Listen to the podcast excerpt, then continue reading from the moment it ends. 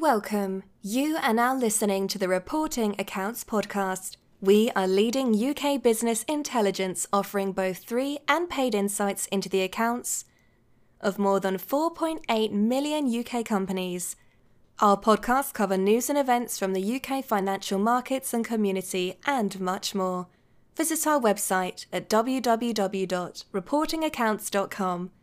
And now over to your host for today's podcast, Adrian Lawrence, our resident in house finance professional.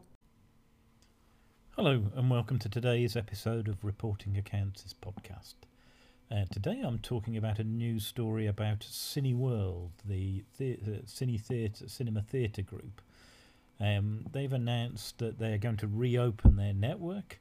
Uh, they're opening some of their cinemas from April in the United States and the UK ones in May. Um, they've been closed for a long time, which obviously is um, a really difficult financial situation for a a business with high fixed costs and um, movie theatre type of setup. Um, they've announced today uh, a deal with Warner Brothers. Uh, there's been a lot of speculation and um, comments over the last months about the um, movie companies um, going to direct streaming of their films. But what Cinema Cineworld have announced is uh, an exclusivity period when they can show the films in the theatre um, before they're released uh, to streaming services online. So in the States that's 45 days, and in the UK that's 30 days.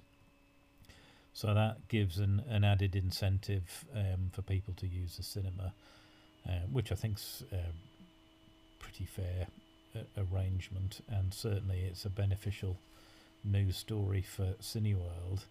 Um, and there are a number of films, really good blockbuster films, such as a James Bond one that's coming soon, and Wonder Woman, um, plus a whole series of other ones which are going to be released shortly.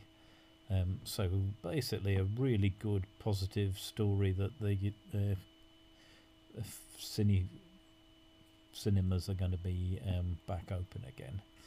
Um, the share price hasn't responded but the uh, market has been negative with the concerns about travel in Europe. So um, I'm, I'm, i see it as a good news story. Um, that's it. To learn more about uh, reporting accounts and how we hold information and insights into more than 4.8 million companies, please visit our website, which can be found at www.reportingaccounts.com. Thank you for listening.